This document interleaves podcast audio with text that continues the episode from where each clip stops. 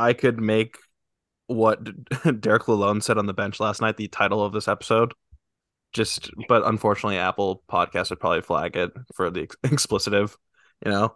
That was awesome. I love that very much. I want to have that video everywhere. I'm gonna like GIF, whatever you name it. I want it. T-shirt. Let's go. Detroit Red Wings merchandise. You can make a lot of money here. You get it tattooed across your chest. Yeah, maybe my lower back. Who knows? Yeah, perfect. Upper thigh. Upper thigh. I got some good legs. You could do it. Rock it. Welcome into another episode of the Production Line Podcast. I'm one of your hosts, Garth Wickham. Grant Wickham. Andy. The prodigal son has returned. I'm back. He's back. Better than ever, too. I wouldn't say that, but yeah, I'm back. Just like the Red Wings. There we go. Just down this here. You and the Red Wings down the stretch, just team tank. Just grinding it out. Doing some cardio. Yeah. Riding the bike. Yeah, exactly. Someone's got to do it. And we'll in this episode we'll recap the week that was. Red Wings lost 2 games, won a fun one last night, which we'll spend the majority of the time of. A bunch of prospect news.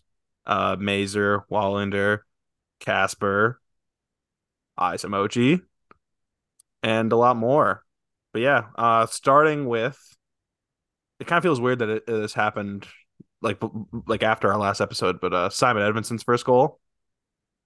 Granted, it was a 4-3 loss to St. Louis, but that was the cap of like a very interesting start to that game. But Simon Edvinsson throws the puck towards the net. Matt Luff thinks it hit him. I did love the full-on selling, and just for it to get called back and be Edvindsson's goal, pretty funny. But no, Simon Edvinsson gets rewarded. But I think we can talk as a whole, like, of his play. Andy, we didn't really get to talk to you about it last week, but what have you thought of Edvindsson's game so far? The bits we actually get to see him, he's pretty good. Actually, he made the trend. Like, so I saw him in his first game live. That's right. Yeah, you were there. We haven't even talked about that. How was it? Yeah. Depends. Like, if you're a Wings fan, it was pretty not good. But if you're a hockey fan, it was awesome to watch some guys. Nate, couple scrubs, yeah, and Makar. Yeah, never heard of him. No, but no. Like in that game, I really noticed. Like his first shift, he was in front of the net, mixing up with like Cogliano. You know, he wasn't giving him any room. He was feeding him some cross checks and he plastered Nate, sent it at the blue line. A couple of, I wasn't expecting him to be that physical, like for his first game especially. I don't know why. He's a big boy, but just wasn't really expecting it. But he's impressed me quite a bit. His stick work is phenomenal. His skating, his decisions are a little. Sometimes he's second guessing himself. You could tell, but that's to be expected. Definitely. But no, I feel as if he's gotten more comfortable throughout. He's getting a little more confidence. He's making a couple plays on the blue line, like in the offensive zone, that I've been really impressed with. Making plays, making that pinch. Granted, the asterisk here is you really need to have the right partner with him when it comes to that point. But obviously right out in the season, let him do his thing. But right. Good work on the blue line from Osterley. Sends it across, and Edvinsson looking for the kind of the shot pass, goes off a St. Louis defender and in. So not the prettiest goal. Unfortunately, doesn't get the PA call either till the second period. But pretty cool. His parents were in the building too. Yeah, because they weren't able to make it to the first game, right? Right. So I mean, it's pretty neat that they get to be there, and he scores. So obviously, kudos to him, and he is getting back in the lineup for the next game. So that's pretty big. Thursday against Carolina. I don't know why. I mean, you got to keep that winning D pairings together. Gonna get Lindy and Hag some more ice time. Yeah, I want to bump them up to 20 to 24 a night. Yeah, we're not on that game yet, so we can't talk about the offensive dynamo that is Gustav Lindström. But I know. Save your excitement. I know. Sorry. Yeah, try to contain yourself. We're on Simon Edvinsson now. I know he's not as good, but let's just contain yourself, okay? But no, I am super excited of what he's bringing, and I did love, like, Lalonde. It seems like they're very intent on not burning his first year of his ELC. The way Lalonde said in a press conference, or like, this is the way he said he was out before this last game, and he basically alluded to the fact that that's just the way it is right now. So I think it's a management decision not to burn the first year, which, I mean, fine. I mean, there's only, at this point, I think there's only 9 games left, right? So he sits 3 out of the last 9. I don't know, whatever. He is the better player out of anyone that they're going to put in, but still, I guess I get it. But I mean, personally, I don't understand why they wouldn't want to burn his ELC. I really don't think there's that big of a deal in it. Yeah, but also, if they truly don't want to, I don't hate the plan. Like, I mean, I don't have a problem if they're like, since they're not sitting him to sit him, they're sitting him because they have a plan in place. I'm fine with that. I mean, it's kind of annoying as a fan base because you want to watch. He did have a day-to-day injury, so maybe that's a part of it too. But they also said they weren't going to really play him. They weren't going to play him on the road. Yeah. So because they wanted to have his matchups taken care of, so they play a back-to-back Thursday, Friday. I doubt he plays in Winnipeg. Yeah. If they're going about that, but I get it a little bit. But again, you have to watch how your contract expires for prospects. Like at this point, if Edvinsson doesn't burn his ELC, then you're looking at him, Wallinder, and Kasper potentially as well. All their years expiring at the same time. It would be a little pricey. Exactly. So if you're going future, like looking at it that way, 3 years down the line. So I mean, if you want to, like, I almost like it when you stagger it a little bit. That's possibly 3 really expensive guys too. I mean, I'm not sure exactly how expensive, but they're all cost. Mazur as well. Actually, I can throw him in the mix too. Yeah, too. So I mean, and we'll talk about those guys in a little later. But this game, Jake Walman continues to score like my favorite goals of the year. Like when I look back on the season, all the goals that might be my favorite will be Jake Walman's. The one that he almost scored last night. Okay. Yeah, we'll talk about that, like that sequence too. But yeah. He didn't make the sick move on this one. He was kind of wide open, but David Perron really sauced it in there. Really nice play. A little half clapper over the shoulder of Joel Hofer, who's he's a pretty big boy too. He's a big goalie. I'd say 6'5", right? I think so, something like that. He's good. I like him as a prospect. Or not even as a prospect. He might be the starter next year for St. Louis because Binnington is bad. But then it kind of just went south from there. Helleberg started this game because Husso got injured, and 3 goals ended up Helleberg getting yanked. I think he only faced 11 shots too. It was like 3 goals on 11 shots, 3 goals on 12, something small like that. I will say like 2 of them I don't really fault him on, but the third one was pretty bad. The Blay goal, that was not good. It doesn't really help him as a guy who, I think we mentioned it too a couple episodes ago, the sense of his opportunity to get more games and potentially re-sign with Detroit after he beat out Nedeljkovic earlier in the year for the second spot and hasn't really taken the reins when he would have had more ice time. Yeah. So definitely the backup goaltender position will be a storyline to follow this offseason for sure as to who will be in filling that role. Bad Nash. Hilarious. That's funny stuff. I did love how they, Detroit, the Nedeljkovic gets welcomed back with a breakaway. Yeah. It's good stuff. We love a good old breakaway. Yeah. First game in how long? I think it was December 8th. I think something like that.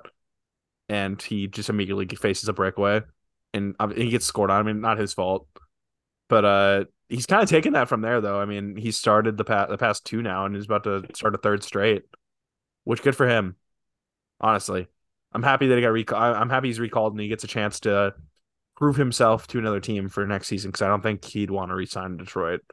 Probably not. And also, his play has been pretty good late. I mean, we'll talk about it a little bit more, but again, he put a lot of doubt into the management team for them even decided to waive him this year.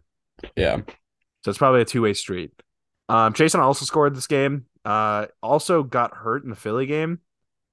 So I'm not sure. There's not really a clear thing what's happening there. He hasn't skated in a while. But yeah, it scored his fifth goal. Dude loves to score when there's when there's a extra guy in the ice, whether it be power play or empty net. Fifth goal of the year. Net front, Raymond as well, banging around in there. But yeah, too little too late, 4-3 loss. And they move into Philly Saturday. And this is the definition of a tank game. Tank. Veleno got a little time on the first line, which Grant, I know Grant's been pumping him up. Grant, you want to pump him up some more? I mean, he'd gotten time the night before, prior to the Philly game. I mean, he spent the whole third period on line with Perron and Larkin, I think. And then it got switched to Raymond for the Philly game with them. And I thought Veleno was probably the best forward in that Thursday night game against St. Louis. I mean, yeah. He was flying around all game. And then in the Philly game, he only got like a quick look, which I don't know why that didn't last a little bit longer. But he's been playing this past week. He's been playing a lot better than he had been for the past few months, which is really nice to see. His feet are just confident. Feet are just moving so much faster. It doesn't look like he's got anchors on his feet, which makes no sense when he's that fast. That he should have anchors on his feet. Yeah, definitely. It's simple math, you know? You're moving at a specific speed, and you shouldn't be moving if y1 plus y2, you take the reciprocal, you flip the numerator. I'm lost. I don't know. You gotta stop. I'm getting like a... Yeah. I did pre-calc homework all day Monday. I don't need this right now, okay? Sorry about it. Yeah, don't just need add it. To divide, that's all. Yeah, letters mean numbers. I miss math. I haven't done math in like 3 years. I don't, not even the slightest. As someone who didn't take math for 6 years and then has to do it to complete a degree, not great, Chief. But yeah, Philly game. I really like how Philly plays. Like, this is how I would want to. I want Detroit to play down the stretch. Young guys competing hard. Like a guy like Morgan Frost is really starting to pick up his game after being called out earlier in the year. They got a couple guys I really like. Owen Tippett this year has been really good. Torts has that team plan. That's what I'm saying. Like, not calling out Lalonde or anything, but like teams like demoralized. And maybe it's because of the trade deadline as well. That should be factored in a little bit, but. An injury. The team has struggled injury down the stretch, but yeah, it's pretty tough right now. Philly's young and hungry. Noah Cates is another guy. Cam York too. Yeah. Silky. He's really good. Yes. But they're hungry. Like you said, Cates is like really coming into his own, and also Tippett's been really, really good. He plays all situations. I saw something he was playing his average went up to like 21 minutes. Yeah, he's PKing too, which is nothing. Okay, go ahead. The other weird one was Sealer. Sealer's been real good, really, really good. Scored like the goal of the year. Yeah, like a couple weeks ago. I think he's on another. I think he still has a year or two left too. Yeah, that's why he was on trade boards, because his contract sell value was like $775. Yeah, it's crazy. Because obviously he was like kind of a fighter guy, like he was a 7D fighter, and now he's like pretty good. Not like, again, he's bottom pair caliber, but yeah, even like Forrester's played really well the last couple. His games. Shot is insane. It is the players that have struggled the most are like Tony D, Rasmus Ristolainen, obviously play all the hits, and Travis Sanheim has struggled. I know, getting the new deal too. I really like Sanheim too. It's unfortunate. Me too. And Farabee also, actually. Yeah, he's been better of late too, though. Like Farabee's ice time's gone up way like the past couple weeks, because he got called out by Torts, and then since he's been back, he's been a lot better. But what's up with the Carter Hart rumors? Like, isn't that like the craziest shit to you? A little bit. The national team. No, not that. The fact that they're looking to trade him possibly. Oh, because Sammy Harrison's like playing decent.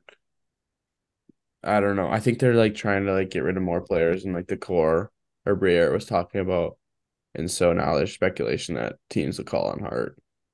Or whatever. As they should. Yeah, Hart's really good. And he's very good. The first 12 games this season, his stats were redonkulous. Yeah, Philly was off to a really good start. Yeah, Carter Hart was a 960. Yeah, yeah. He's still a 917 on the year. He's having a really good season. He's a 909, not 917. Oh, is it? Oh, still great on Philly. That's really good on Philly. How much of a... Their backups numbers are awful. The backup goalies with Sandson's won one game. He's 2-10-2. Oh, 2-10-2. Oh, great. Even better. But he's got an 887. But Harrison's got an 89, but he's 6-1, I think. Yeah. But still, it's crazy to me, 7-game sample size, and everyone's okay, Carter Hart, see ya. I guess if you want to tank, by all means, and you could get quite a bit back for Hart, but I don't know. To me, that's crazy. He's going to be 26, I suppose. What? Isn't he going to be 25? 24. Drafted in 2016. He's 26 this year. He's going to be 25. No. Yes, look it up. Filip Hronek is going to be 26 this coming year. I'm looking it up right. You're wrong. No, he's going to be 20. Dude, trust me. I keep thinking Dylan Larkin's not going to be 27. Carter Hart is 24 right now. Oh, he's 24. He's young. He will turn 25 in August. He's a 2016 draft here, though. Yeah. Oh, he was a young 26. He was a young 2016 draft then. I see. Yeah. So late. I see. Okay. I was convinced because the 2016 draft is a lot of guys are turning 26 this year. Might be. Anywho, yeah, this game kind of a snooze fest unless you're a Philly fan because that was probably a lot of fun. Scott Lawton also been pretty good this year. Yeah, he's got 40 some points right now. Yeah, he's got 19 goals. Not bad. For a guy who was strictly a third, fourth line guy, it's kind of popped off a little bit. So good for him. But oh, again, like I said, I want the Red Wings to be a little chippier, play a little nasty, upset some teams, which is what they did on yesterday. So they did 7-4 win. Pittsburgh. We could have a longer conversation about Pittsburgh. What are they? A mess. Trash. Yeah. Trash. That's true. That's a good point. Leave it at that. What was that? Danielle Bruce tweeted something after the game. It was the Crosby suck chants are always fun. And some guy was talking about how Michigan was the armpit of the United States, as if Pennsylvania isn't just a state to drive through. Yeah, that was really funny. Yeah, who goes to Pennsylvania for leisure? Me, the Hershey Chocolate Factory. Oh, there you go. There you go. I suppose. Okay. I'm not a huge fan of state slander. I don't know. Pennsylvania's not that bad. It's not that bad, but it's not. It's not better than Michigan, but no, that's what I'm saying. So to kind of just throw that out there, it's maybe there's a lot of really boring states. I wouldn't rope Pennsylvania into that mix. Should we do a little state slander this episode? Yeah, I'm not saying anything, but Delaware, interesting. I don't know. It's not the first one I think of. Obviously, Ohio's the easy one. Whoa, yeah, whoa. You been there? Yeah, yes. So I thought. No defending that. Iowa also exists too. So MGK's from Ohio. You watch your lips. Yeah, stands. It stands. Case still stands. Point. Yeah. Do I need to elaborate even more? But yeah. Anywho, this isn't. I'd love to do just an off-season episode where we just talk about our least favorite states and why. That'd be a lot of fun. Geography. Yeah, a little geography episode. We actually quizzed Andy, and oh boy, he has to tell us state capitals. It'd be great.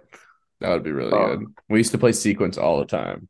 Oh yeah, we're killer, dude. Grant, we had to do that before school. We did that. Do state capitals. Instincts. And yeah, I'm great. I could pull that out. I know. I could name every state capital right now if you asked me. Yeah, I mean, I'm not going to. We're gonna talk about the Red Wings 7-4 win over Pittsburgh Penguins, but shoot. Anyway, back to the Penguins. Yes. What are they? Mediocrity. I mean, the Mikael Granlund trade literally sums up their entire team over the past 5 years. I feel like the Jeff Petrie trade also does that as well. That does too. Okay, we're approaching the deadline. How are we going to make this team make the playoffs for another year? Let's trade for a mediocre aging forward to fit in with our aging core. Let's not get any youth in here or anything like that. That makes no sense. So yeah, let's get Mikael Granlund that never shoots the puck and just passes up like wide open shots all the time. I don't know. That trade was pretty ridiculous to me. Yeah. The Pittsburgh Penguins downfall is something I'm going to like celebrate for a very long time. It's going to be bad.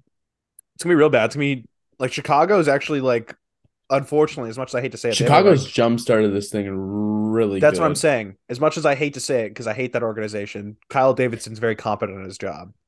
Mm-hmm. And he understood the assignment. They're not going to have any assets to like flip right away. Pittsburgh's not, because everyone's so old that they're just going to retire. Yeah, exactly. They have no draft. They have no. That's why I would say like Washington's in a better spot right now. Yeah. And they did really good at the deadline this year if they actually want to keep winning. Like, and they also held on to some prospects like McMichael and Hendricks Lapierre. Yeah, which who knows about that. I mean, they're not like elite prospects, but at least they're something. Like, name a Pittsburgh prospect. They're on elite prospects. Yeah. The only one I could name is Sam Poulin. Tristan Brose. Oh, yeah, true. And yeah, he might be an NHLer. Yeah. Ooh, who's the big defenseman they drafted this year? Oh my gosh. Oh yeah. Pickering. Yeah, Owen Pickering. Yeah. He's good. I like him. Congrats, you have a second pair defenseman. Maybe, probably third. Anywho, yeah, they just don't. 17 straight years. I mean, it's the longest streak currently in all major sports. So big ups to them. Unfortunately, not for us. It's gonna be over. So that's my little soapbox. But yeah, this game was fun. I had men's league last night and I watched the whole first period. I'm very pumped, up 3-0, feeling pretty good. I drive 30 minutes to the rink. I park my car, I look at my phone. It is 3-3. That escalated quickly, but let's go back to the start of it. It started it all. Man, I'm trying to like. I don't even know where to start right now. Who the first goal again? I'm like, why am I blanking right now? I can't. Berggren. Jeez, yeah. I was stuck on the Kubelik goal because I had I didn't think it was his, but anyway, yes, Berggren. Power play. The Red Wings got an early power play. The first unit actually had a couple good looks. Larkin hit the post, the backhand. The second unit comes on. Veleno gets rewarded with an assist. I threw to you earlier. Nice play by Zarnik too. Kind of immediately from the corner, bumps it out to the slot. Berggren sneaks it through on Casey DeSmith, who also has not been good of late. Yeah, they have no goaltending. I feel bad because I really like Tristan Jarry. I think he's a good goalie, but he hasn't been healthy. So therefore, like. What's your saying, Grant? The best ability is availability. That's everyone's saying, but yeah, that no, it's your saying. Stop it. Yeah, it is my saying. Yeah, don't sell yourself short. Right? I'm sorry. Then 30 seconds later, Andrew Kopp scores tip cider shot, and I really love to see that because again, I honestly think Andrew Kopp's been one of the best Red Wings of late. He's been not from a production standpoint, but yes, like. All around game, he's important consistently. Yeah. It's really nice to see. He looks so much better. Like he's more of a threat. Like when he gets out on the ice, I'm like, oh, he actually could score. Which in the beginning of the year, I wouldn't have said that. Yeah, he was a non-factor, sure. But really nice tip in front. I did think that Sider scored that to start, but cool that he gets rewarded. He's up to 40 points in the year too. So I mean, it's decent production. It's not like. What the money he's making, but it's on pace for over a half point per game this season. Yeah. But yeah, Kubelik gets his 19th of the year.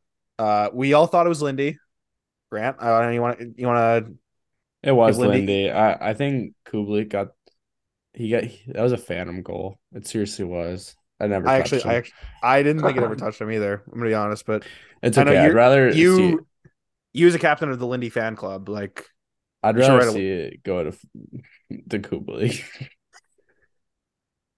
I can't believe you're not writing like a letter into the league complaining. I tried to. They don't accept my letters anymore. Oh, I'm sorry.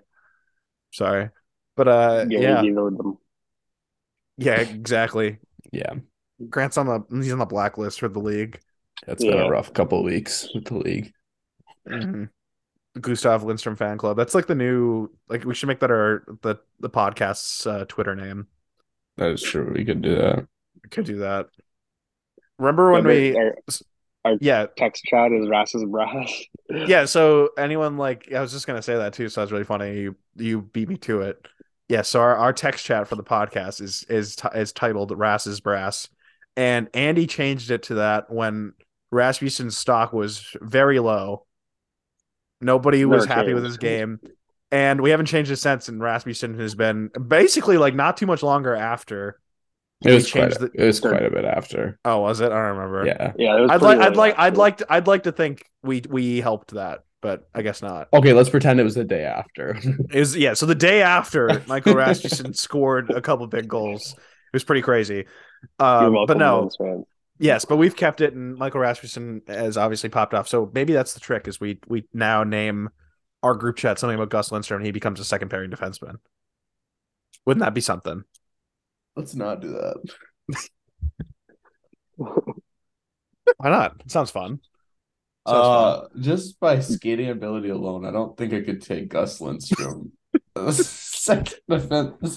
Second pairing defenseman. What are you talking about? They do cooks. Yeah. There'll be times that I will, like, watching Hag and Lindy play. It's the Woody from Toy Story meme. I'm holding him back, says let him cook. I'll be sitting by myself watching Lindy and Hag on a shift, and I will chuckle to myself out loud. Oh yeah, and I think it's funny at this point in the season, but it is funny. Yeah, it is funny. Like, you just take with the good and the bad, and right now, I mean, and maybe to be fair, I thought Lindy actually had a pretty good game, like moving the puck wise. Yeah, he kept it simple. I can't really fault him. Yeah, but the second period. Who did Hag crush? Oh, man, it was in the second period. I can't remember. Oh my gosh, he killed someone. It might have been Archibald. I don't even know. Nice, good stuff. But yeah, the second period came, and lots of stuff happened. It went from 3-0 to 3-3. Couple quick ones, couple bad penalties. The goal we're going to talk about, though, is Jason Zucker's second. Because again, Derek Lalonde saying, what the fuck is goalie interference? I couldn't agree more. Like, what are we doing here? Yeah. By definition of the rules, cannot push the goalie's pad while the puck's under it into the net. And if I'm not mistaken, that's what happened there. Correct me if I'm wrong. Yeah, it was almost like they were predicting the trajectory of Alex Nedeljkovic's pad, which is, like, unbelievable. I've never seen anything like that. That was actual insanity. I know afterwards this morning, he had said that he would do that challenge 10 out of 10 times, and I think, like, 100% I would too. Like, you can't just take someone's pad and push it into the net. That's just not a thing. He was awfully spicy in his presser today. Like, yeah, obviously he apologized to about his actions or whatever. But if you really read it, read into his comments, he said, "Yeah, we're 0-3 on goaltending challenges this year because we went by the letter of the law. I guess we need to do some more research on what it actually is." That's hilarious. That was really funny. I wish he would have gotten interviewed yesterday, like, we were after a game. Oh, that would have been funny. Bob Bugner, though, I honestly loved that Bob Bugner accepted. It's like Newsy's still. I have the actual quote here. Yeah. Still handcuffs. Bugner said, "We couldn't find the keys for Newsy. The cuffs are still on him and back." Yeah, that's awesome. That was because I was sticking around watching Red Wings live just to see if Newsy was going to take a presser, and I was like, "Oh." Bugner, and then he comes out with that. I'm like, okay, I'm glad I said that. Me too. That's exactly what I said too. But no, I actually kind of liked it. I will go back to the goal in a little bit and the actions, but Bugner being the Red Wings don't make their assistant coaches available really that much for interviews. It's always Newsy that's answering the press conference, and I really liked that Bugner was taking questions. I kind of wish the assistant coaches did get a little more It's a team mandate, like Eisman. That's how he wants it. But I would too as well. I think Bugner's a super interesting guy. Obviously, being a head coach for so long, I think there's a lot of questions that could be answered in terms, especially of defensive development. Like example, like I'd love to talk to him, like him to get questioned about Jake Walman. Yeah, you know what I mean, Edvinsson as well. Like you know what I mean. Like you could talk about a couple different things. Sider's deployment. Like I think there's so many different things you could talk to him about. And what did Sider log last night? It had 20. He was 26. Yeah, I mean. Yeah, he's nearly playing half the game at this point, which it's pretty impressive. He's been I've liked Sider like lately too. I think he's been really good. I think there's been to his form of last year. I think so, yeah. And again, Walman really helps. I know there's games here and there where he struggles a little bit, but I think it's still part of the learning curve of him playing that much. And Walman played 24. Yeah, Sider had a really good game yesterday. Like that was probably his best game. Why does he play so well against Pittsburgh? I don't know. He loves it. He loves playing against Crosby. There was so many times, like in the ozone, where he was just completely dominating. Yeah, and then Walman was feeding off of that. Where, like, I would argue the last like couple game or like couple weeks, it was more so Sider was feeding off of Walman. Mm-hmm. Yeah, definitely. I think it works better when Sider is the main guy and Walman is secondary because again, Sider's ceiling is just that much higher. Yes. Yeah. Not to diminish Jake Walman, but obviously Sider is the one that like you'd rather Sider be the one that's clicking. Yeah, it seems like there's the offensive flow of the game when a line is on the ice with Sider and Walman when they're both clicking. Like the Larkin line was so dominant last night, especially in the first and third. Yeah, when they got paired up with Sider and Walman. Yeah, I was going to go back to the Lalonde thing, but I really want to stick on this now because the Perron's first goal was the complete case there, got rewarded.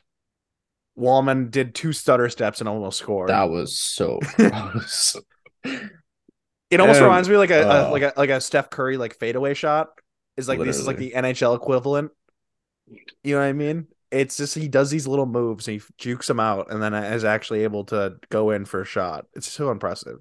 Yeah, but yeah, that line was cooking, and I made a note of it because obviously Raymond got taken off the first line, which is something that hasn't happened in a while, and Kubalik got put back up, and I know that's something, Grant, you've been talking about for a while. And he played really good. I mean, Raymond has struggled to produce anything lately. Yeah, one goal his last 19 games. Yeah, I mean, it hasn't been pretty. I'm not, like, obviously, he's so young yet. And you need to put him 100%. In the best chance to succeed still. But for team's production right now, he shouldn't be on the top line with Larkin when Larkin's still giving it. You put him with the best players that can help him the best right now, which I think Perron and Kubalik, that line had showed promise early on in the season. And Kubalik just provides a different kind of spark, kind of. And he's played the best this season when he's been with Larkin. I mean, surprised, but... Yeah, he's way better than he has played anywhere else, I would say. Mm-hmm. I'd agree. Yeah, he almost scored. Obviously he scored, but then he almost scored off that Sider pass too. I think it's the speed. Like when he's playing with a guy with such good pace, there's nobody else really like that besides Veleno, and you don't see it all the time. Where Larkin provides the pace, and then Perron is just so bright. Yeah, really helps Kubi. Yeah. What's up with Perron? What's up with... I'm sorry? So there's no pace of Perron's game, but he's still good with the puck. He's there. He tries. What's really throwing me off right now with Perron? The Warrior? I don't like it. You didn't hear it. You missed his interview after the game. He's like, I just switched to Warrior. He was trying something new. I haven't scored in a while, but I guess I'll have to stick with it for another game. Yeah, you guys switched to a new stick. He didn't say Warrior. Yeah, he didn't say Warrior, but... Dude, no free promos. Yeah, no free ads. He's a CCM guy. Like obviously, I remember like back in the day when he had the Reebok 20Ks, and he had his own curve too. At that point, when it was Reebok, but and then it switched to CCM. He's been using the original Ribcor, like the ASI, for years, like 7-8 years, and he finally switched at this point. It just looks strange. Yeah, I don't like it. But hey, he scored 3 goals. I shouldn't complain. You see his game pucks he gave to his kids today. That was adorable. Cool. I really thought that was really funny. I thought that was really awesome. But no, his importance again for this team. I love the fact that we have him for another year still. He's a leader and he's a really smart hockey player. I mean, the production hasn't been fabulous this year. It's going to be a 50-point guy still.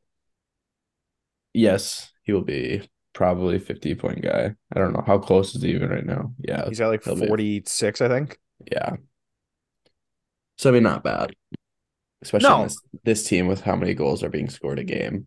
Yeah, I mean, Larkin's too, no? No, his career average is a little bit better. He's like a 55-point guy. So, I mean, it's a little bit less. Larkin's an outlier this year.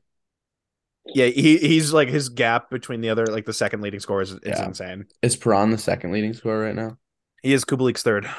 Yeah. And Kubelik's at like 42 or 43. Jeez, oh Pete's. That's got to be higher for a third guy on the team. Yeah, it's not good. Yeah.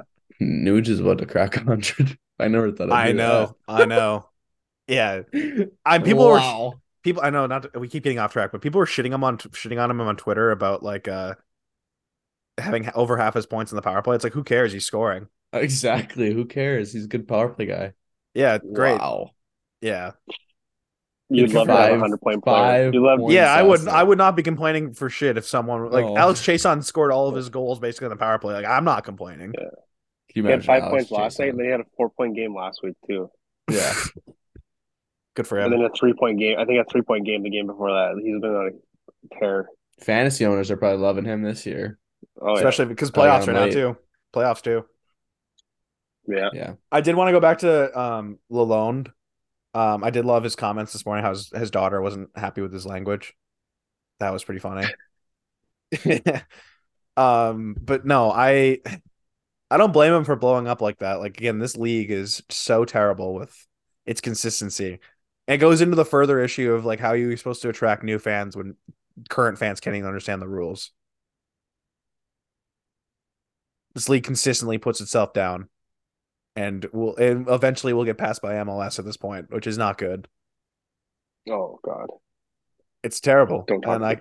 Yeah. I could keep going. Again, I just got done shitting on them for Fanatics last week. I'll go into the TV rights thing if you want me to, because that drives me bananas. But no, I can't blame Lalonde. And I know he like apologized for it, but like, no, you shouldn't. Like, I loved that. First year coach, like, I know probably doesn't help your rep with that certain referee, but if that referee can't like move past that and actually officiate a game, then he shouldn't be an official. You know what I mean? Like, you can't exactly. That's pretty crazy. Yeah, like, you know what I mean? Like, the holding judgments like that. Because, again, John Cooper was tossed by that guy this year. Who else? I think Brindamore was tossed by this guy, too. Like, he is a very, like, low-nonsense thing, which I don't know. Thin skin that, like, I'm right, and, like, I don't make mistakes kind of thing, which is not a good attitude to have. So, I think it's the – yeah, I don't know. I hate it. Yeah. The like referees have gone, like, I know it's a hard job and it's very it's easy picking to be like, referees suck and here's why. But no, honestly, like, there should be a unfortunately there's a lack of referees from the youth level that can even be developed because parents suck. Yeah. And it's a grassroots problem of actually developing referees and becoming, so you're throwing guys that aren't experienced enough. Yeah, like if you wanted to go through the process and become like a high end like USHL referee, to be, for example, it's not that hard. The thing is, I don't think you get paid enough to do it as a full time job. Like, no, in like the USHL, I think you have to have like another job. I think it's like $500 a game or something like that. Yeah, plus your travel expenses, but like, that's still not much. No. Right, but still, my point stands is like to get up leagues like that, it's not that hard because they're so desperate for it. So there's not a lot of development that's happening. Yeah, for sure. And it's just something that's, I think, that should be looked at and addressed, and maybe incentivized by the league as well. Like, referees are paid more for training. I don't know. Like, again, that's not my job to figure out what the fix is, but it's definitely an issue this year. And also, like, Toronto is an example of like the reviewing system and the inconsistency is not great. So obviously it didn't end up mattering this game. The Penguins shot themselves in the foot. They did score a fourth goal. They tied the game. Josh Archibald with the wraparound, but Ned had no idea where the puck was. Not his fault on that one. I mean, it was tough. Like, he looked one way, and like there was a guy going the other way. He thought that was the way, and then Archibald tucked it in the other way. That but was overall, the one I really had a problem with. Was really, like, I mean, yeah. Find the puck. I mean, even so, that was like an odd exchange behind the net. Like it was an odd exchange, but I mean, that's how I looked at it. He was really, just like a tough one. really clueless on that play. The first three goals of the game, like, I mean, yeah, Zucker's first goal, like he made two huge saves on, and then got left out to dry. Yeah, first one, the Penguins were all over the Red Wings. The second one was 5-on-3. Can't leave Evgeny Malkin wide open in the slot to shoot on a goalie, like one-on-one, basically with screens. Yep, that was a really nice shot by Malkin. And then the third one tipped by Gensel. Oh, that was tipped too. Yeah, tipped by Gensel. Yeah, even better. And then the third one, obviously, it was what it was. Like the first three, I had trouble picking out any of them, saying that he should have saved one. The fourth one, I didn't really have a problem with it. I was just a little bit. They just scored. Yeah, yeah. So I'm like, figure out where the puck is. Yeah, I mean, he went 35 for 39 this game, which is I wish he his save percentage should have been better than what it was. He should have got rewarded for a better game. Yeah, he played a really good game. That's my point. He weathered the storm. Yes. He made some really, really big saves. I mean, I go back to the first period where he robbed Malkin on a play that should have been a goal, like 9 out of 10 times, I think. That diving save with his glove in the first. Mm-hmm. And there were just other plays like that. He looked so. This moving the puck, going out and playing the puck. Every time he plays the puck, I get so anxious. And like last night, he was just so calm about it. Mm-hmm. And they were still good plays. He's just not like making the dumb plays right now. Like he wasn't last night. Yeah, it was almost like when he was struggling at points last season and then this season.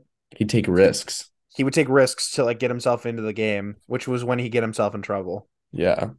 So I'm happy. I kind of like, honestly, I could see an argument with Husso kind of being questionable the rest of the year and stuff like that. I know Husso, like, he's going to be back soon. He skated today. He said he's pretty close to being good. And Lalonde said he's out for the next 2 games, but then they're going to look at getting him back in. I wouldn't mind you run 3 goalies the rest of the year. Yeah.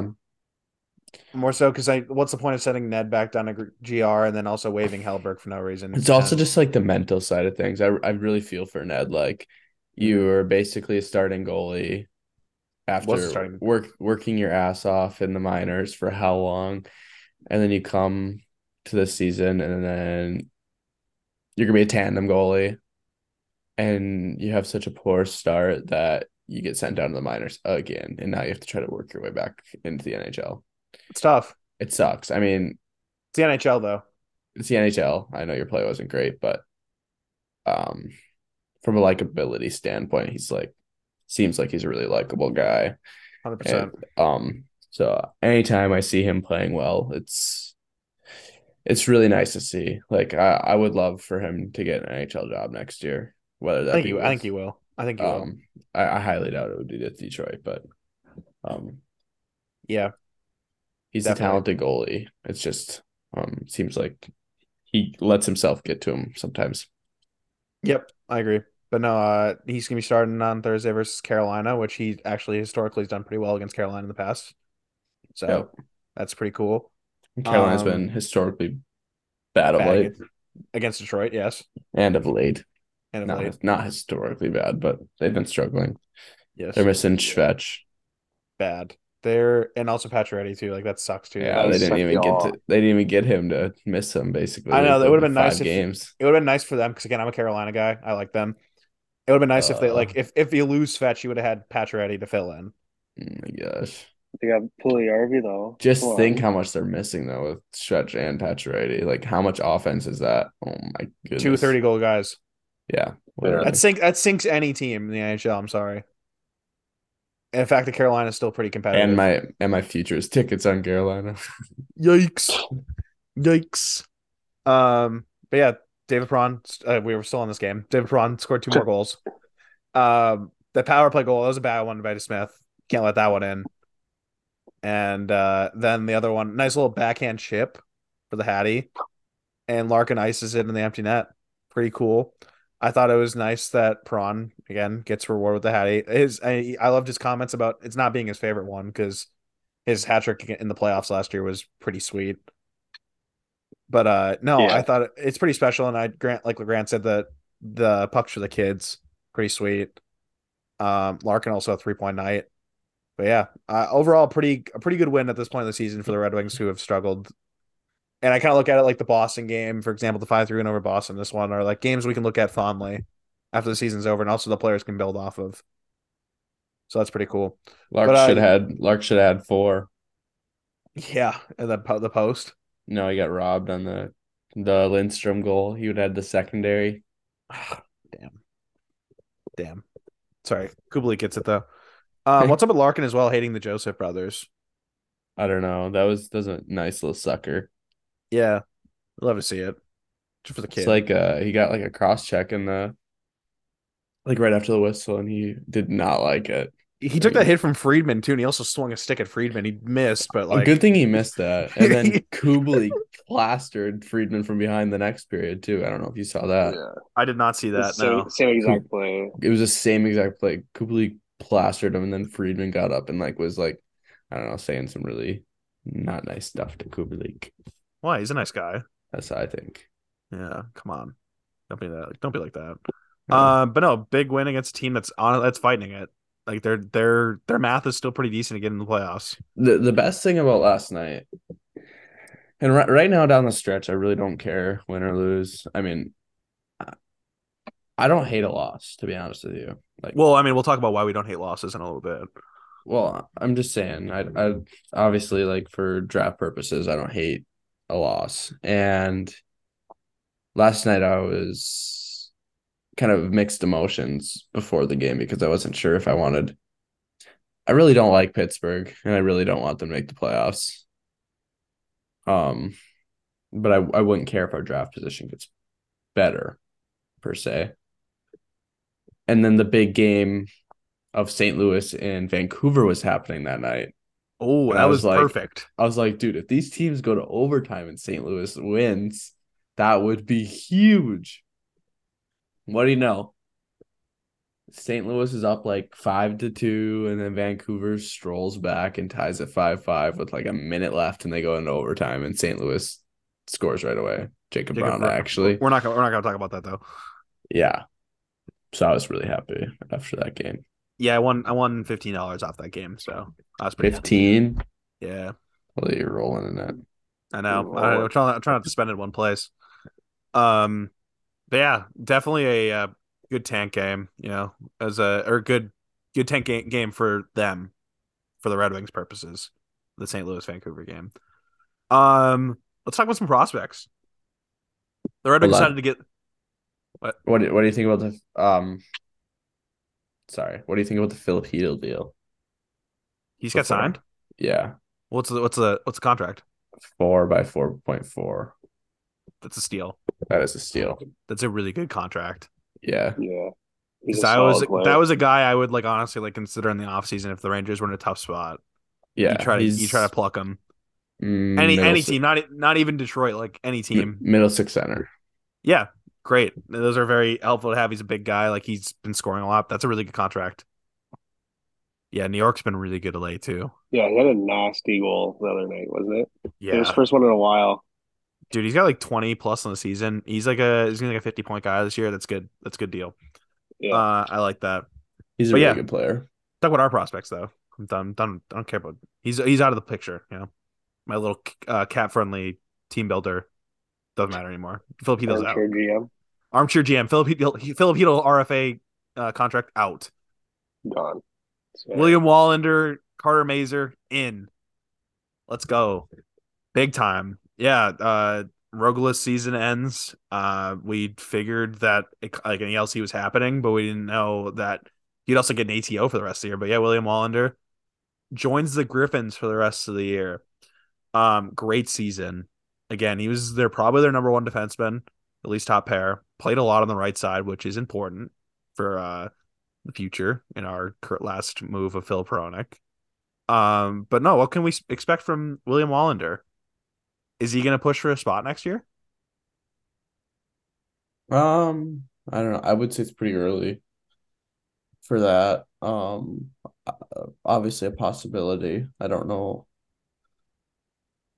I don't know that it would be above Edvindsson's and Johansson's odds of making the team. So I would say the likelihood is no, but he's going to get some good reps next year in the AHL. If he doesn't squeak out of the team, which will be good for him to adjust the ice. I know, like, typically a lot of the Swedes or North or European players, it's kind of a learning curve depending on their play style. And he likes to use the ice and stretch the ice. So I think there'll be a little bit of an adjustment period. For sure. No, he's just so big, smooth skating. He uses his reach again extremely well, like similar to an Edvinsson. But I think he's got more offensive flair. And that's something exciting. He's really, really rangy. Yeah. That excites me big time. So I know I agree. I think he needs a little time. And he's a big project player. They picked him knowing that he'd be a couple years out, and his project, like the project pick, is he's progressed faster than what they thought.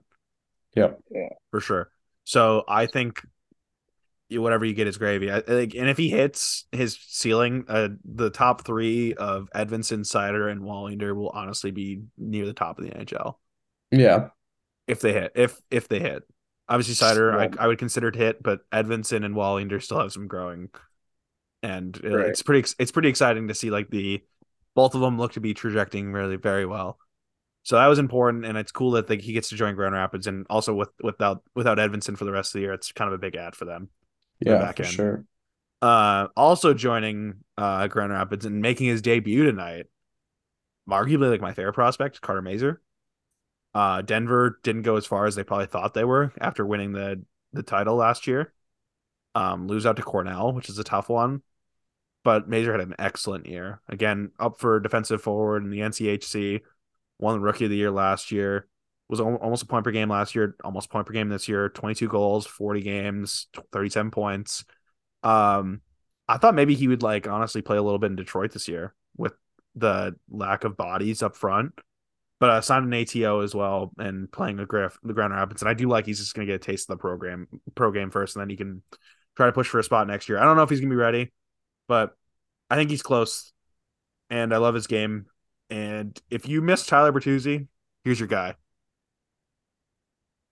Yeah, I would say a little bit different play styles. I mean, both go to the dirty areas a lot, but I'm not sure where he'll be at the start of next year and what his readiness will be like, but either way, like, another really good prospect right into the fold. Yeah, and the details on that one, 905 grand for 3 years in the ELC. Nice little signing bonus, too, for him on that deal coming out of college. And then Wallinder is 925 for 3 years. No signing bonuses on that, according to Cap Friendly. But yeah, I'm super excited for Mazur. I'm curious to see how he does tonight and where he's actually playing, too. It's going to be fun. The big surprise, though, after Kasper's comments, is that he's also coming to North America too, and they have not specified where we're reporting to. I'm curious if it's Detroit. Yeah, I don't know. It's interesting. You know what I mean? Like, really, and Detroit hasn't posted anything about it either. It's been Rogla who reported that he would be joining North America. Because Kasper said he wanted to get some high school work, like he wanted to go back and finish high school and then worry about world championships, which he's already expected to, like, be a key contributor for the Austrian team. But yeah, if you can get some games of the NHL, that'd be huge. Again, great year from him too. After, again, slowly developing, he got more and more ice time as the time went on, became a top six center for Rogla, plays with so much pace and stuff like that. And he's also kind of that net front guy. Goes to the dirty areas, scores, but he's also very skilled, though. Kasper's a guy I'm super excited about. Yeah, I don't know what his ceiling is, but I think, like, at 8 overall last year's draft, he was a great pick. At this point, looking like it, yeah. What I like about him is he's kind of, like, got a little bit of everything to his game. He's got that grit, skill, like you just said, it grit, skill. goes to the net, goes to the dirty areas, and he's a centerman too, which is kind of big for. Really currently, big for very big for Detroit right now. Yeah, really big. Yeah. Outside of him at center, it's bleak. Amadeus Lombardi's a fun story, but I don't know if he's ultimately a center at the next level. Because he's been sick in the OHL this year too. But lighting it up. Yeah, definitely. So I hope Kasper's going to Detroit, selfishly. Play some games. And ultimately maybe it's not where he ends up next year, like for full season, but just to get a taste this year. I think it'd be big. And they're down guys too. I think it's easily, you could easily fit them in. Yeah. Easily. Exactly. Even if it's like two game stint or whatever. Well, yeah, I'm sure it's going to take some time for him to get his passport and stuff. Like I'm sure it would be if it is a thing. If it is a thing, like it's going to take a little bit. So that's why I was surprised even Wallinder and like signed an ATO. Like I was surprised about that because I figured like there wouldn't be enough time for him to get over. But I guess they expect his paperwork to get done faster.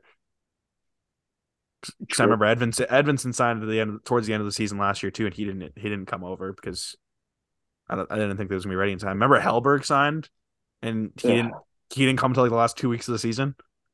He signed just right after the deadline or something like that. Or... yeah, it was close. It's close to that. Yes. Yeah. Between there and Christmas, so it was way earlier in the season. They talked about it, like, oh yeah, they had a deal, had an agreement, but he couldn't get his paperwork together. Yeah, exactly. The only thing about that is like, I feel like they're not typically the organization that rushes players in the lineup just to play them in the lineup, and plus like.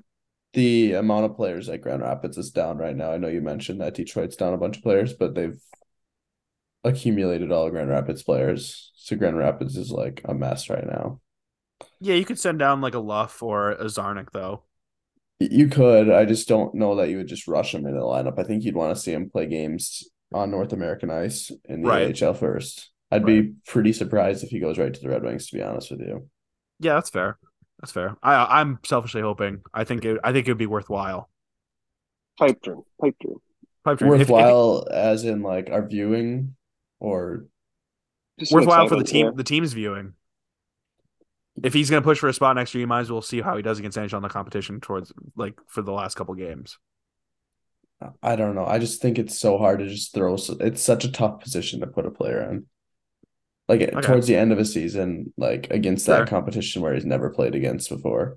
I think you wait till training camp probably and let him duel it out in the AHL and see how he does down there. Okay. I guess we see that a little differently. I get what you're saying though. I understand. It's just tough for a kid to just get thrown into that. Definitely. I guess before we get into like our final topic, I did want to mention Fabry done for the year. Had a procedure done, which again sounds a little scary. 46 weeks recovery, so it wasn't super serious, I guess. But I think anything with him and his knees, I think, are super serious. So hopefully he's able to come back. Again, when he first came back this year, he was a big jump to that lineup. Yep. So I hope for the best, like for him personally, he's able to come back and still be very productive next year. And also Philip Zadina, also not looking good either. He could be done as well. His season's been a mess too. You feel for him, like you feel for him because he was kind of like he started off, it wasn't getting a lot of ice time. Then he gets hurt, he comes back, he's playing well, but not getting rewarded, which is just the story of his life. And then he started kind of tapering off after another injury, and hasn't really been able to play catch up. So another interesting guy to watch this offseason for sure. Like either way, whether they keep him or trade him. So definitely interesting, but I feel for him. Hopefully they both recover perfectly. You know. The fun topics. The Bedard standings update. Detroit currently at eighth best odds, 6%. I ran the tankathon a little bit. It took me only like 25 tries to get Detroit at first. It took me 3 tries. Ooh, there you go. So if we add ours together, we got it twice and 25 times. I rolled it again. I rolled another 3 times, and out of those 3 times, the Red Wings got first and then second. So, oh boy, Adam Fantilli, Grant, say the line. Adam Fantilli, welcome to Detroit. I mean, after watching the NCAA tournament, I mean, how can you not love? I mean, obviously Bedard is the prize here. The dude's numbers are video game-esque. There's a lot of prizes in this draft. Yeah, Will Smith, also very good. I would gladly take a Will Smith. The thing is, I don't see any way that he's making it to 8. No. Yeah, Leo Carlson not happening. Also Philly, you need to wake up and win the next 9 games. I don't think it's out of the question. They've won 4 straight. I know. They're on a tear right now. They're trying to help us. And if you look at Detroit's schedule, it's not easy. No. It's, yeah, Carolina, Winnipeg, back-to-back. That sounds like a lot of fun. You know what I mean? Like, it's kind of rough here. They have another back-to-back, too, at some point, too. I think Carolina's also part of that back-to-back. Yeah. So there's a lot of games down the stretch here that could result in losses. It's weird having this conversation when you didn't expect to have this earlier in the year. Yeah. But no, obviously Bedard, he set CHL record this year. What do you have, like 71 goals and 140 some points? Yeah, he's something like that. He's ridiculous. If Detroit won the lottery, either of those players would change the complete direction of what the team's doing. Exactly. Either player, because both players would play in the NHL next year. Yes. There's 100%. Possibly, like, realistically, I think you could make the argument that those two play in the NHL for sure. And then you could argue Leo Carlson could play in the NHL. He'd be close.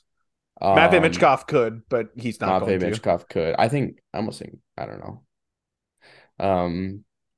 Also another one would be oh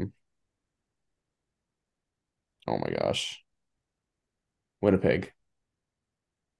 Oh, Benson. Benson could possibly play in the NHL too. I think his size would hold him back, but he's electric.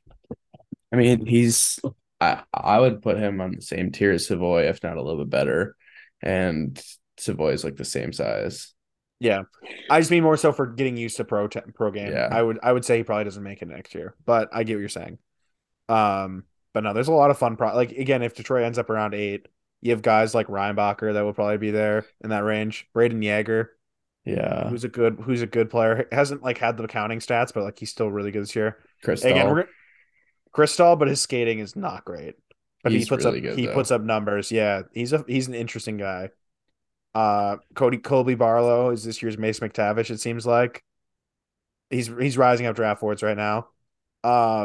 There's a couple guys I really look at and I'm like, okay, they're gonna be pretty good players. I know Nate Danielson on some lists is extremely high. He's as well. Really good. Yeah. He's like the big boy too. He's elite. I think he's gonna be a guy that goes pretty high. Kind of like a Dylan Cousins type of kind of high. Really, really good skater and possesses the puck well. Yeah, Dylan Cousins type.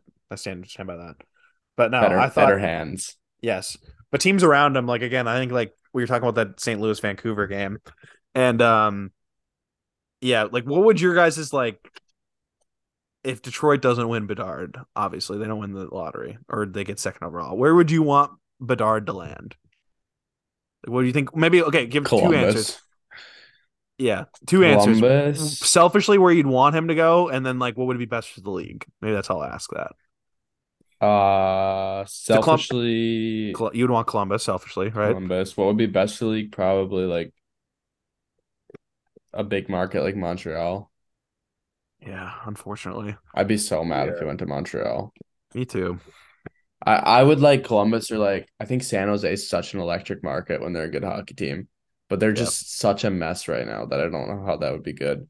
Also, Columbus can be pretty electric, too, when they have a good team.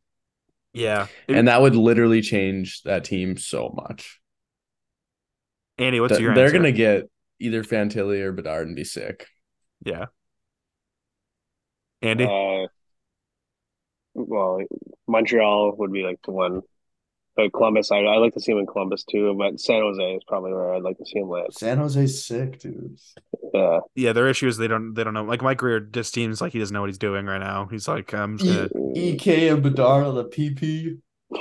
Yeah. Vancouver would also be a fun market in terms of like I don't want it. Also Detroit would also be a fun market. Detroit would be. Like ideally, like Philly. I would love to see a team that actually try to be competitive this year, win it, that are also already have pieces. Like Columbus, for example, has pieces. They have Kent Johnson. They got Zach Werenski. They have pieces to play with. Johnny Gaudreau. They have pieces. Hello. Kirill Marchenko, Patty Laine, David Jurecek, who's probably one of the best defensemen outside the NHL right now. Yep. What's the other defenseman's name they drafted? Denton Matejchuk, also very good. Corson Kuhlmans. I know Cole Sillinger's had a tough year, but again, also a pretty good player. You know what I mean? Like, there's so much you could look at it that way. As like, man. Eric Branson. Yeah, that's the biggest name. For example, and obviously Detroit, like a team like Detroit, if he gets there, like they're automatically like that's wraps. GG's rebuild. Yeah. But like a team like Arizona, for example, wins, like cool, he's gonna be stuck in a shit market for like a shit team for 3 more years. Yeah. A team like San Jose, who does not have any prospects, you get Bedard, you're automatically just gonna be propped up and not have like any pieces to surround him with other than William Eklund and Thomas Bordeleau, who's also fun. Yeah, they're getting shots to go. They do. He's top 6 forward. You heard it here first. So that's kind of like my. I want to see him go to a team that like has a young core around him. They can build up together a little bit. Unfortunately, Montreal fits that build, and I'd hate it. The Atlantic would become so much worse. I would be very upset. Yeah. But no, I want to talk about like a team that also is in the Vancouver. I brought up a little bit ago. I told you guys to stay off Twitter a little bit, but they put out their ticket holder. Their season ticket holder letter, and I'm gonna read this little thing for you, and I want you to tell me what it's missing. Okay. We are currently the 5th youngest team in the league. We believe in the core of our elite players. Elias Pettersson, Quinn Hughes, JT Miller, and Thatcher Demko are exceptional players who continue to elevate their game. We're equally excited about emerging new players on our roster, which include Andre Kuzmenko, Ilya Mikheyev, Ethan Bear, and recently acquired Filip Hronek. This is a terrific base to build on. There's so much work to upgrade areas of their team. This includes being active in the college and European free agent markets, along with managing our cap and by using all options available to us. Can you guys name something that's missing there? I don't know. I kind of zoned out for a second of it. Not gonna lie. All right, cool, fine. What was missing? Brock Besser. Did not mention Brock Besser at all in terms of like core players. I was gonna say I didn't think I heard you say Brock Besser, but I wasn't sure. No, also Pod Colson, Nils Höglander, not mentioned in it. So I mean, they haven't really done it. Yeah, I mean, they mentioned Jeremy Colleton, coaching the minor league team, also in it. But like again, they don't name their names. Like top prospects makes me think they're not really keen on rebuilding. Yeah. So I find that very interesting as a team who has kind of shot themselves in the foot after the deadline, and their odds of getting Bedard are slimmer and slimmer, and they're going to convince themselves that they're better than what they are, which is as a fan is very entertaining to me. So keep going, Vancouver, keep going. But yeah, also I forgot to mention as well, back to the Red Wings, Ben Sherratt also rejoining the team on Thursday. So. That was kind of surprising. All of a sudden, he's like, oh, I'm good. There wasn't really a lot of build-up to that. So yeah. That'll be nice. Him and Edvinsson back in the D core, so I don't have to probably see Lindström and probably Hag. So that'd be nice. Grant, I know, is upset. Yeah, I don't even want to talk about it. Punching holes in the door currently, but yeah, not everyone can be happy. You can't please everyone. But yeah, I thought I'd mention that quickly, but that's going to do it for this one. Be sure to follow us on Twitter at TPL Pod. Subscribe on Apple Podcasts. Be sure to support Inside the Rink as well. Our partners with this. ESPN Plus, InsideTheRink.com/ESPN. Sign up for that. Thank you for listening.